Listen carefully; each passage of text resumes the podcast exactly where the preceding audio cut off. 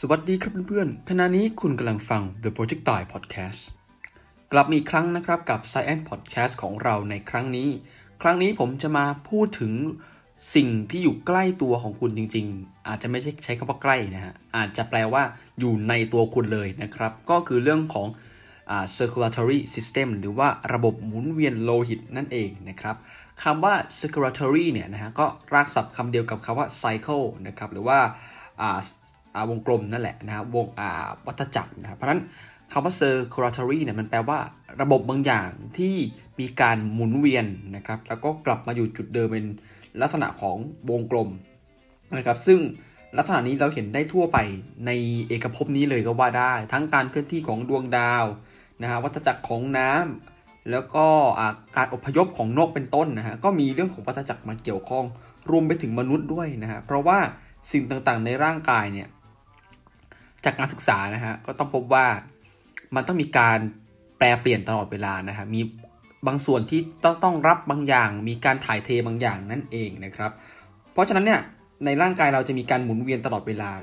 สิ่งที่หมุนเวียนสำคัญสุดนะฮะบางคนคิดว่าเป็นการหายใจหรือเปล่าเอาอากาศเข้าไป อันนั้นเป็นปัจจัยหนึ่งนะฮะแต่ว่าสิ่งที่สำคัญที่สุดในการหมุนเวียนในร่างกายคือระบบเลือดนะฮะซึ่งจะเกี่ยวข้องกับหัวใจด้วยนั่นเองนะครับ ทีนี้เนี่ย เรื่องราวเหล่านี้เราอาจจะคิดว่ามันมีมาตั้งนานแล้วนะฮะแนวคิดเรื่องของระบบหมุนเวียนโลหิตเนี่ยมีมาตั้งแต่สมัยของอาวีเซเลียสแล้วนะฮะสมัยเกเรนก็อาจจะเริ่มมีแล้วด้วยซ้ำแต่แค่ว่าเขายังไม่เข้าใจระบบการทำงาน เพราะว่า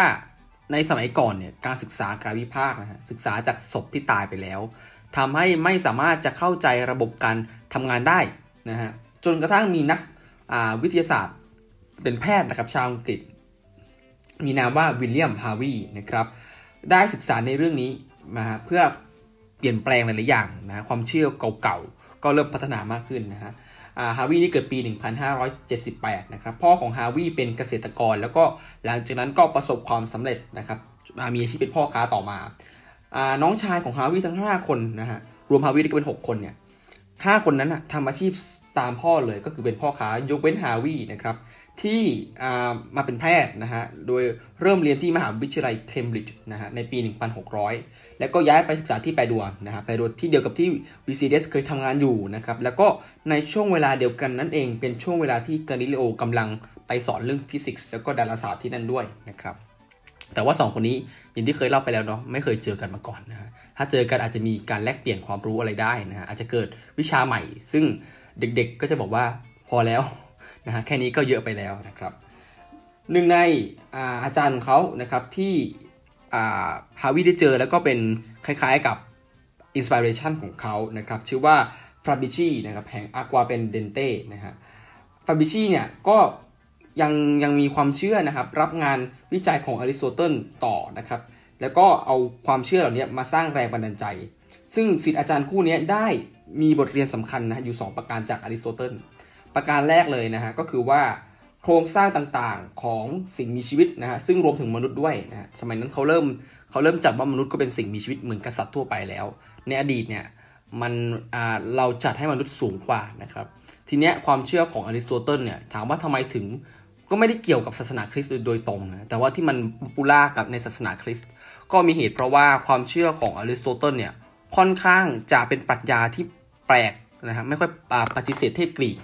เอาง่ายๆ แล้วก็ค่อนข้างจะไปแนวของคริสต์นะฮะทำให้ศาสนาคริสต์เลยรับความเชื่อของอริสโตเติลมาเยอะนั่นเองนะครับอะต่อนะฮะเชื่อว่าพระเจ้าเนี่ยนะฮะพระเจ้าสร้างสิ่งต่างๆให้เราเนี่ยนะเห็นไหมความเชื่อแบบคริสต์มากนะฮะแต่เป็นความเชื่อของอคนยุคก่อนก่อนคริสตกาลอีกนะฮะช่วงกรีกโรมันนะฮะบอกว่าพระเจ้าสร้างสิ่งต่างๆ ในร่างกายนะฮะอวัยวะต่างๆเนี่ยต้องมีหน้าที่นะฮะ เช่นกระดูกนะฮะหรือกล้ามเนื้อเนี่ยประกอบกันทำให้เราสามารถจะเคลื่อนไหว สามารถจะวิ่งได้นะฮะหรือไม่ก็ถ้าถูกสร้างมาแล้วนะฮะบางอันเนี่ยเราพบว่าจริงๆอะถูกสร้างมาแล้วไร้ประโยชน์แต่อดีตมันเคยมีประโยชน์มาก่อนนะฮะอ่าแต่สมัยนั้นอาจจะยังไม่ได้ศึกษาขนาดนั้น จนเข้าใจว่าบางอย่างเนี่ยอย่างเช่นไส้ติ่งนะฮะก็เป็นอวัยวะหนึ่งที่ในอดีตเนี่ยเมื่อมนุษย์กินพืชนะฮะปัจจุบันนี้เป็น omnivore omnivore ก็คือกินทั้งพืชทั้งสัตว์ แต่ในอดีตเนี่ย เราอาจจะเคยเป็น herbivore มาก่อน herbivore herb ก็คือกินพืชนะฮะอันนี้คือสมัยยุคแรกๆเลยตามทฤษฎีของชาวดาวินนะครับบอกว่าเรามีวิวัฒนาการมาจากลิงถูกไหมฮะลิงเนี่ยจะเริ่มกินจากพืชก่อนทำให้เราเนี่ยเป็นรอยต่อระหว่างการกินพืชกับกินสัตว์ เราก็เลยเป็นออมิวก็คือกินได้ทั้งพืชทั้งสัตว์นะฮะส่วนกินสัตว์นะฮะเขาจะเรียกว่า carnivore นั่นเองนะฮะไอ้ลำไส้ไส้ติ่งเนี่ยอดีตเคยเป็นลำไส้ที่เอาไว้ย่อยเซลลูโลสได้ แต่เมื่อมนุษย์อะกินพืชน้อยลง หันมากินสัตว์ทำให้ร่างกายเลยปรับนะฮะไม่ย่อยเซลลูโลสแล้ว และสุดท้ายเซลลูโลสก็กลายเป็นกากใหญ่เป็นไฟเบอร์นะฮะมาช่วยมากกว่าด้วยซ้ำในปัจจุบันนี้ก็คือมาช่วยในการดีท็อกซ์ร่างกายไปด้วย เพราะฉะนั้นการกินผักก็จะเป็นทางเลือกที่ดีในการจะดีท็อกซ์นะฮะไม่ต้องไปเสียเงินดีท็อกซ์ร่างกายอะนะฮะแล้วก็อวัยวะอื่นๆ ด้วยเช่นกันเช่นกระเพาะตับหัวใจแล้วก็อวัยวะพิเศษที่ผมกล่าวไปแล้วนะก็คือไส้ติ่งนี่แหละนะฮะ แนวแนวทางในการทำความเข้าใจกลไกการทำงานของร่างกายเนี่ยเราเรียกว่าการศึกษาการวิพากษ์จากร่างสิ่งมีชีวิตนะฮะหรือว่า living anatomy แต่ปัจจุบันเนี้ยเราเรียกว่า physiology อ่า physiology มั้งฮะสรีรวิทยานะฮะอ่าถ้า anatomy คือศึกษาโครงสร้าง ถ้าสรีรวิทยาคือศึกษากลไกแล้วก็การทำงานนั่นเองนะฮะซึ่งแนวทางนี้เป็นแนวทางที่ใหม่มากนะครับเพราะสมัยก่อนเราศึกษาจากอ่า diet anatomy นะหรือว่าศพซากการวิพากษ์จากสิ่งมีชีวิตที่ตายไปแล้วนั่นเองนะครับ การเข้าใจใหม่นะฮะทำทำให้เราเข้าใจการทำงานของร่างกายมากขึ้นนะฮะว่ากระดูกจะต้อง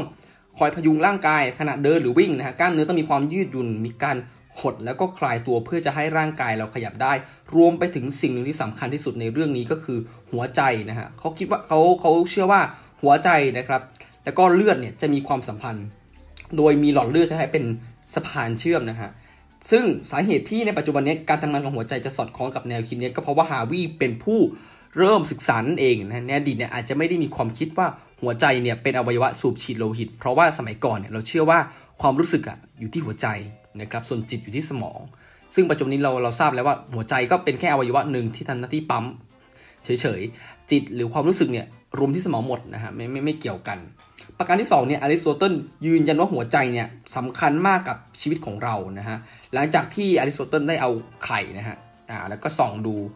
ส่องดูกระแสงและจะแสงแสงอาทิตย์นะฮะว่าจะได้เห็นพลางๆได้เห็นจุดสีแดงๆนะฮะซึ่งพอตอกออกมาเนี่ยก็พบว่าเป็นหัวใจนั่นเองมีแสงตุบๆตุบๆนะฮะฮาวีก็เข้าใจนะฮะว่าศูนย์กลางของชีวิตเนี่ยก็คือหัวใจ เพราะนั้นหัวใจเนี่ยกับการไหลเวียนโลหิตเนี่ยย่อมกลายเป็นศูนย์กลางของวิชาแพทย์ของฮาวีในที่สุดนะฮะฟาบิชีเนี่ยที่เป็นอาจารย์ของฮาวีก็มอบกุญแจสำคัญในการศึกษานะฮะก็คือการค้นพบว่าหลอดเลือดดำ นะครับจริงๆผมไม่อยากพูดคำนี้นะฮะเพราะว่าหลอดเลือดดำเลือดไม่ใช่สีดำนะฮะหลอดเลือดดำที่เราที่เรานิยมเรียกกันนะฮะจริงๆแล้วเขาเรียกว่าหลอดเลือดเวนนะฮะเวนก็จริงๆแล้วก็ไม่ได้แปลว่าสีดำด้วย มันแปลว่าหลอดเลือดที่เข้าหัวใจนะฮะอ่าถ้าอาร์ตอรี่คือหลอดเลือดที่ออกจากหัวใจอ่าอันนี้ต้องทำความเข้าใจใหม่นะครับไอหลอดเลือดเวนที่เข้าหัวใจเนี่ยจะมีลิ้นปิดนะฮะหรือว่าวาล์วอยู่ภายใน เพื่อเพื่ออะไรฮะเพื่อป้องกันไม่ให้เลือดเนี่ยมันย้อนกลับนะฮะซึ่งความคิดที่ฟาบิชี คนพบหน้าที่นี้ของวาล์วเนี่ยครับเพื่อป้องกันไม่ให้อ่าสมมติยกตัวอย่างนะครับ หากคุณนั่งนานๆนะฮะนั่งนานๆแล้วอ่าไม่มีวาล์วนี้ สมมติไม่มีวาล์วนี้นะฮะหัวใจจะปั๊มเลือดไปส่วนต่างๆของร่างกายมุดลงไปที่เท้าของคุณ แล้วถามว่าตรงเท้าคุณเนี่ยมันมีอะไรที่จะสูบฉีดเลือดกลับไหมนะหรือถ้ามีจริงๆแรงดันอาจจะน้อยมากๆนะต้องอาศัยแรงดันที่หัวใจบีบเลือดแดงนี่แหละไปไล่เลือดดำ เราก็พูดผิดพูดไปเหอะคำนี้นะฮะแต่เข้าใจตรงกันนะครับว่าจริงๆเลือดดำไม่ใช่สีดำนะครับ แล้วก็เลือดดำก็ต้องค่อยๆขึ้นมาทีนี้เนี่ยความดันมันน้อย มันมีโอกาสที่มันจะสามารถจะตีกลับได้นะฮะทีนี้การตีกลับจะเกิดปัญหาในที่สุด ร่างกายจึงสร้างวาล์วเพื่อป้องกันการการตีกลับของเลือดนะฮะเมื่อเลือด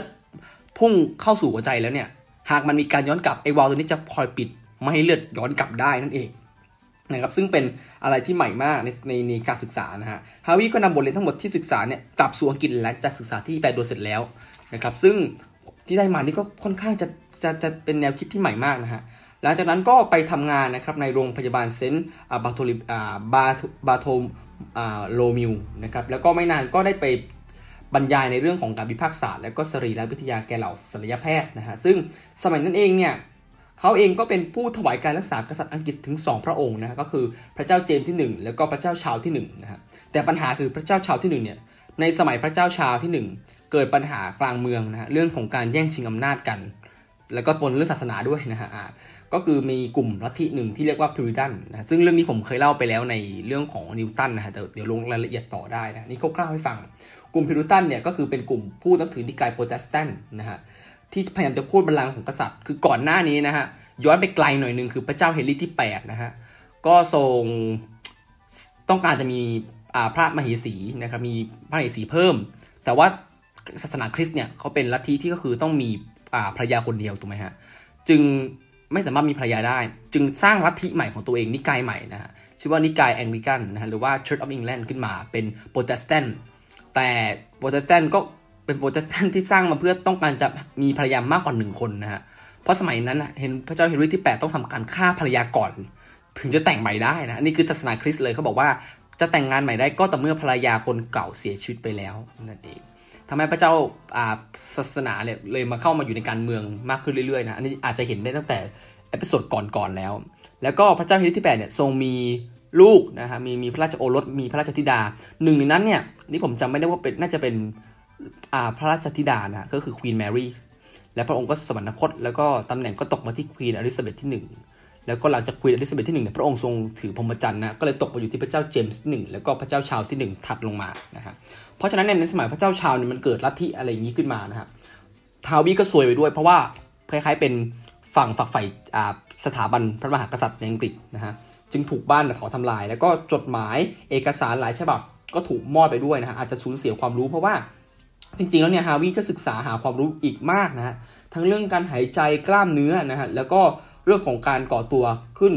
จากไข่ที่ปฏิสนธินะฮะแล้วก็หลังจากนั้นเนี่ยอันนี้เล่าสปอยเลยครับพระเจ้าชาวก็สวรรคตนะฮะถูกตัดพระเศียรแล้วก็เสียประชันนะฮะอันนี้ถ้ามีโอกาสจะมาเล่าให้ฟังแบบละเอียดทีในเรื่องของนิวตันเพราะว่าช่วงที่นิวตันเด็กๆนะฮะเป็นช่วงที่กระแสกำลังแรงนะฮะหลังจากนั้นนะพระเจ้าชาเนี่ยเคยมอบ พระมีพระบรมราชานุญาตนะฮะให้นำสุนัขทรงเลี้ยงไปศึกษาด้วยนะฮะนอกจากนี้เนี่ยฮาวิยังสนใจเรื่องเลือดนะฮะนอกจากเรื่องเรื่องหัวใจแล้วเนี่ยยังศึกษาเรื่องเลือดด้วยว่าเลือดจริงๆแล้วเนี่ยเป็นส่วนประกอบที่มีความสำคัญนะฮะกับสิ่งมีชีวิตเราอย่างมากนะฮะสิ่งแรกที่เราค้นพบเลยก็คือสัญญาณชีพนะฮะหรือว่าชีพจรนั่นแหละก็คือการจับที่หลอดเลือดนะฮะและดังตุบตุบตุบตุบนะฮะซึ่งมีจังหวะสม่ำเสมอ ลักษณะนี้จะพบได้กับสัตว์เลือดเย็นเหมือนกันนะฮะ แต่การศึกษาเนี่ยเริ่มศึกษาตั้งแต่ยังเป็นเอมบริโออยู่เลยหรือก็คือเป็นตัวอ่อนนะฮะหัวใจเนี่ยมีความเชื่อมโยงกับเลือดมาตั้งแต่ไหนแต่ไรก็ก็ไม่มีใครรู้นะฮะจึงเป็นเรื่องที่น่าศึกษามากฮาวบี้ก็อยากจะศึกษาเรื่องนี้ว่าถ้าหากทุกคนเนี่ยหัวใจหยุดเต้นนะฮะจะเป็นอย่างไรก็คือตายนั่นเองนะฮะแต่ว่าขณะที่เลือดเนี่ยเคลื่อนที่เนี่ยมันเคลื่อนที่อย่างไรอ่าก็เลยเกิดคำถามนี้ต่อมานะฮะส่วนใหญ่แล้วในการเต้นของหัวใจเรานะฮะสัตว์เลือดเย็นเนี่ยจะเต้นช้ากว่าสัตว์เลือดอุ่นอยู่แล้ว นะฮะแล้วก็การเต้นของหัวใจเนี่ยมันจะมีบีทที่สม่ำเสมอ เว้นแต่ว่าเกิดเหตุการณ์บางอย่างบีทจะเร่งอัตรา เช่น ภาวะตกใจนะฮะภาวะกลัวหรือพิตกกังวลหรือว่าออกกำลังกาย หัวใจจะมีอัตราการเต้นที่แรงนะเสียงที่ออกมาจากทรวงอกจะดังลุบดุบลุบดุบลุบดุบนะฮะลุบดุบนะฮะไม่ใช่ตุบตุบมันดังลุบดุบซึ่งไอเสียงลุบดุบเนี่ยมันมาจากการเคลื่อนไหวบางอย่างในหัวใจนะฮะตอนนั้นยังไม่รู้นะฮะอ่า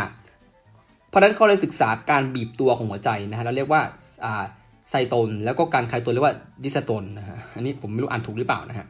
การอ่าการบีบแล้วก็การคลายของหัวใจ ก็จากการศึกษาชำแหละสัตว์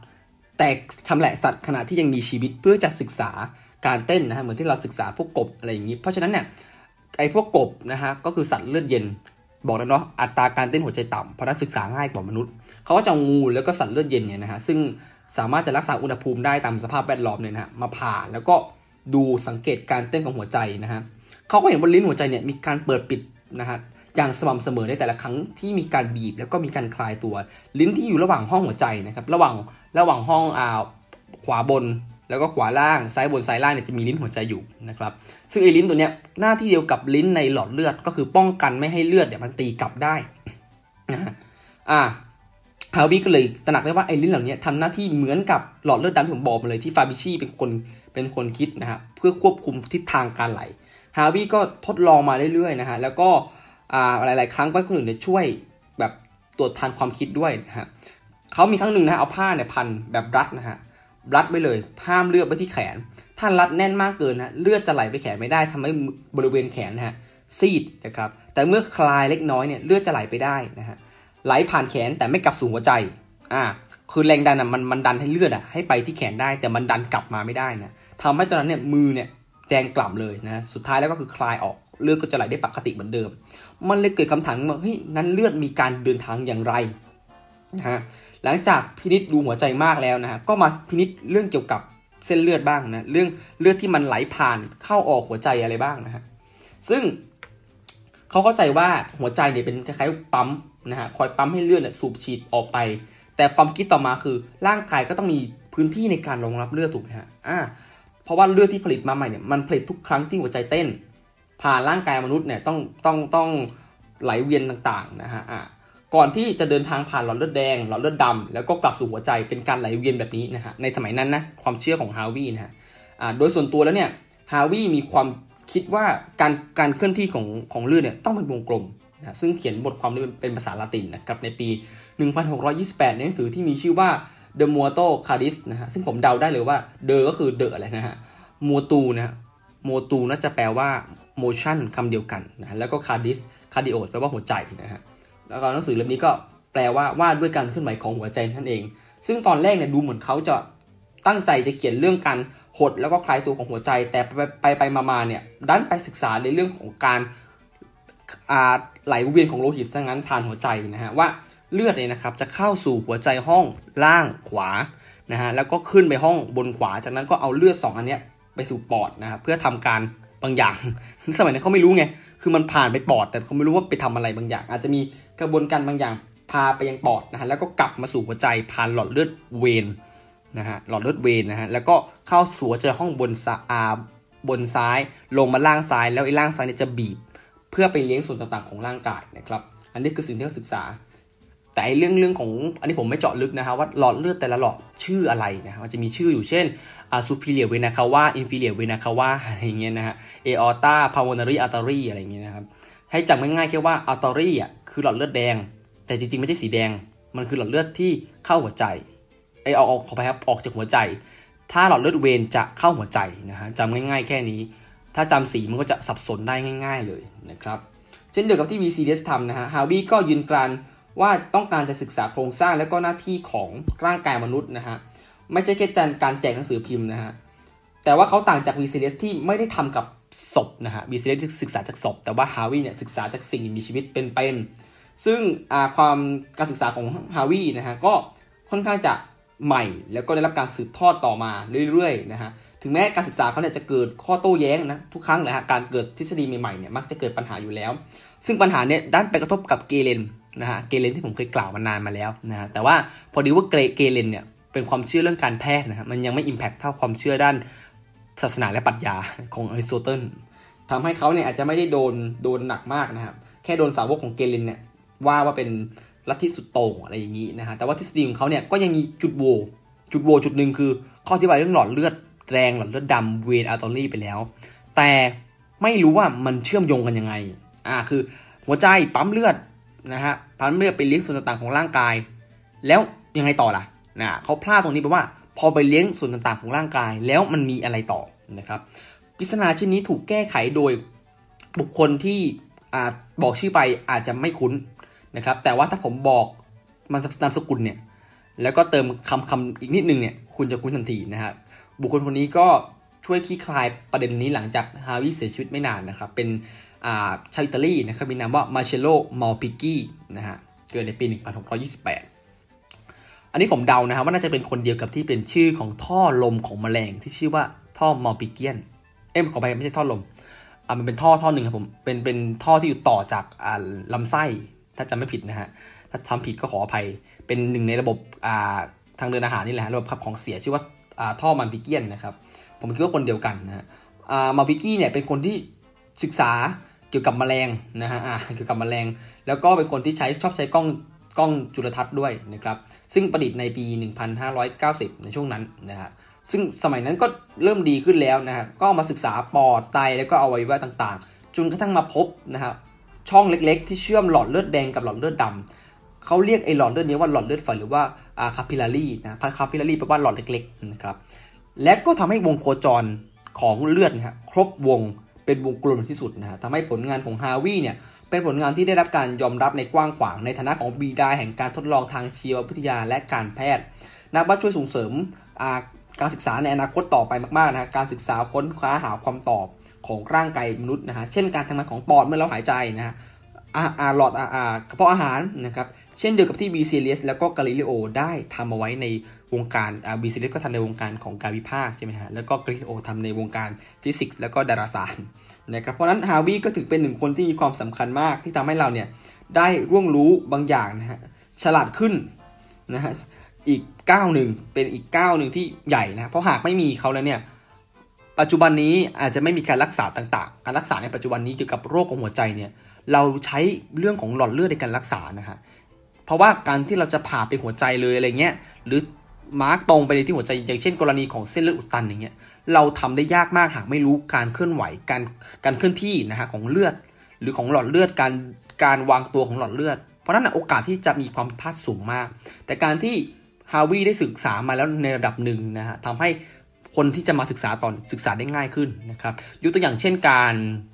ทำบอลลูนนะฮะซึ่งหลายคนคงเคยได้ยิน การทำบอลลูนเป็นการ ทำให้หลอดหลอดเลือดนะขยายขึ้นอาผ่านการเอาตะข่ายไปไปไปถ่างออกนะฮะสำหรับคนที่มีไขมันอุดตันอะไรอย่างนี้ ซึ่งหากไม่ได้มีความคิดเรื่องของระบบหมุนเวียน ยังมีความคิดเดิมๆอยู่นะฮะอ่ามันก็อาจจะไม่ได้คือสมัยก่อนน่าจะคิดว่าเลือดอะฮะมันโคจรรอบร่างกาย ไม่ได้มีท่อไม่ได้มีอะไรนะความคิดผมนะในสมัยที่ยังไม่ได้มีการผ่าศพ แต่เมื่อมีการผ่าเราพบว่ามันมีหลอดเลือดเป็นทาง แต่ถ้าเราไม่ศึกษาว่าระบบเลือดนั้นทำงานยังไง การจะมาถึงซึ่ง การทำบอลลูนเพื่อจะต่อชีวิตคนก็ยากนะเพราะฉะนั้นวิทยาศาสตร์มันมันต้องต่อยอดกันไปเรื่อยๆผ่านการทำงานของคนก่อนหน้านั่นเองนะครับยังเน้นย้ำเรื่องนี้อยู่ส่งเสริมให้ทุกคนเรียนรู้วิทยาศาสตร์เพื่อจะมอบไม้ต่อ รับไม้ต่อ แล้วก็ส่งไม้ต่อให้กับคนรุ่นถัดไปนั่นเองนะครับสำหรับวันนี้ก็มีเพียงเท่านี้นะครับ สวัสดีครับ